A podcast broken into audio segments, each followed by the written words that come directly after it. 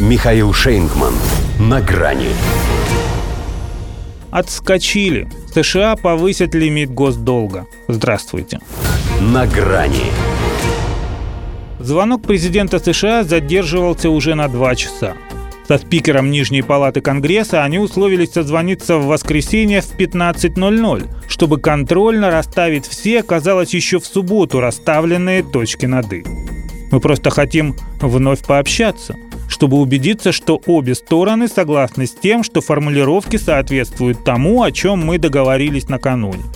Деликатно объясняли на капиталистском холме необходимость сверки – кем-нибудь иным, вероятно, это была бы излишняя мера предосторожности, но тут все-таки речь шла о 80-летнем маразматике.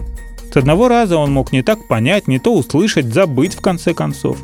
И судя по тому, насколько он запаздывал, опасения были не напрасными. Они отлегли только тогда, когда он все-таки позвонил. А к вечеру Америки уже официально объявили о том, о чем, вероятно, только она еще и не догадывалась. Дефолта не будет. Отскочили. Ведь в какой-то момент они уже напоминали двух петухов. В непримиримом смысле этого слова. Но выяснилось, что петух здесь только один, второй кукушка. Не нахвалятся они теперь друг на дружку. Причем Байдену, например, пожалуй, даже без разницы, кем назовут его в этой ролевой игре. Важно, что не хромой уткой.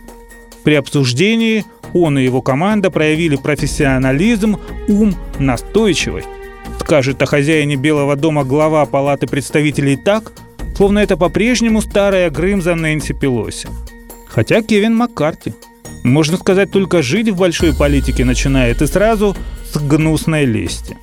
Это как его должен был удовлетворить оппонент, чтобы у республиканцев к своему переговорщику остался лишь один вопрос. Ты на кого работаешь? Считается, что на страну – Дескать, совместными усилиями оттащили ее от края пропасти, предварительно позволив заглянуть в бездну и ощутить на себе ее зловещее дыхание. В общем, было у США 32 триллиона долга, станет, а это уже не имеет значения. Поскольку, во-первых, не в последний раз, во-вторых, хоть и далось им это, как признался Байден, ценой обоюдных уступок, но не уступили друг другу главное – саму тему дефолта – ее решили вынести за скобки президентской кампании, подняв лимит госдолга так, чтобы не возвращаться к нему до января 2025 года. Но чтобы победитель получил не только инаугурацию, но и головную боль. А она будет, ибо потолки новы, а предрассудки стары. Расходы не сокращают, на чем настаивали республиканцы, а всего лишь оставляют на текущем уровне. То есть уровне, который и подвел их впритык к банкротству – при этом военные траты по-прежнему можно наращивать без ограничений. Но напихать Байдену за это уже не сможет даже Трамп. Без того, чтобы не задеть и своих однопартийцев. Это же они провели Джо меж струйками. А как иначе? Если республиканцы с демократами – это как эго и альтер-эго, как коп и преступник, скованные одной парой наручников. Даже если их поменять местами, никуда им друг от друга не деться – и от госдолга тоже.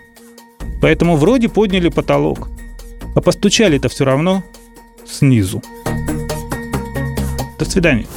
На грани с Михаилом Шейнгманом.